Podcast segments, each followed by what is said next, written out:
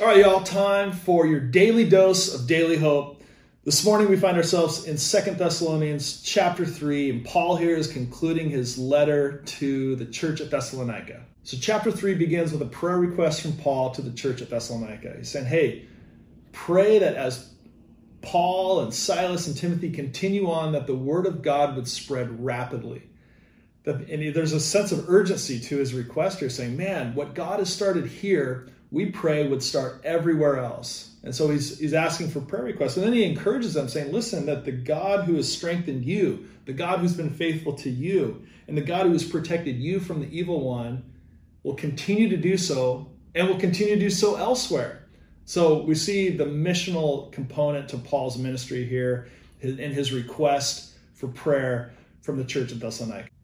Following that, Paul becomes somewhat of a father figure, a parent, and he starts talking about how the church is to not associate with slackers, um, people who are living an unruly life, people who aren't working hard. He says, I have given you an example of how to work hard. And we see there that Paul is working hard. He's on this missionary journey and he's he's traveling from place to place and he's building tents and so he says, for you, the church, we're to work quietly and we're to work diligently. And it says here that we're to not grow weary of doing good.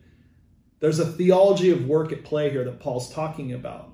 He's talking about listen, if we are building and concerned about building our own resume and our own kingdoms and our own portfolios, he goes, you're missing the point.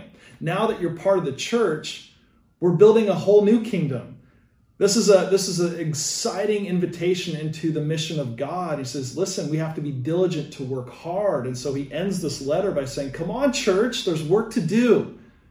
And so this morning it's an opportunity for us to examine our theology of work. How do you view work? Are we being lazy? Are we being busybodies, just pretending to be religious? Or are we truly doing the things that God has asked us to do at North Coast Calvary and also in our own personal lives? It's a wonderful time to examine. If Paul were to write a letter to us, what would he say?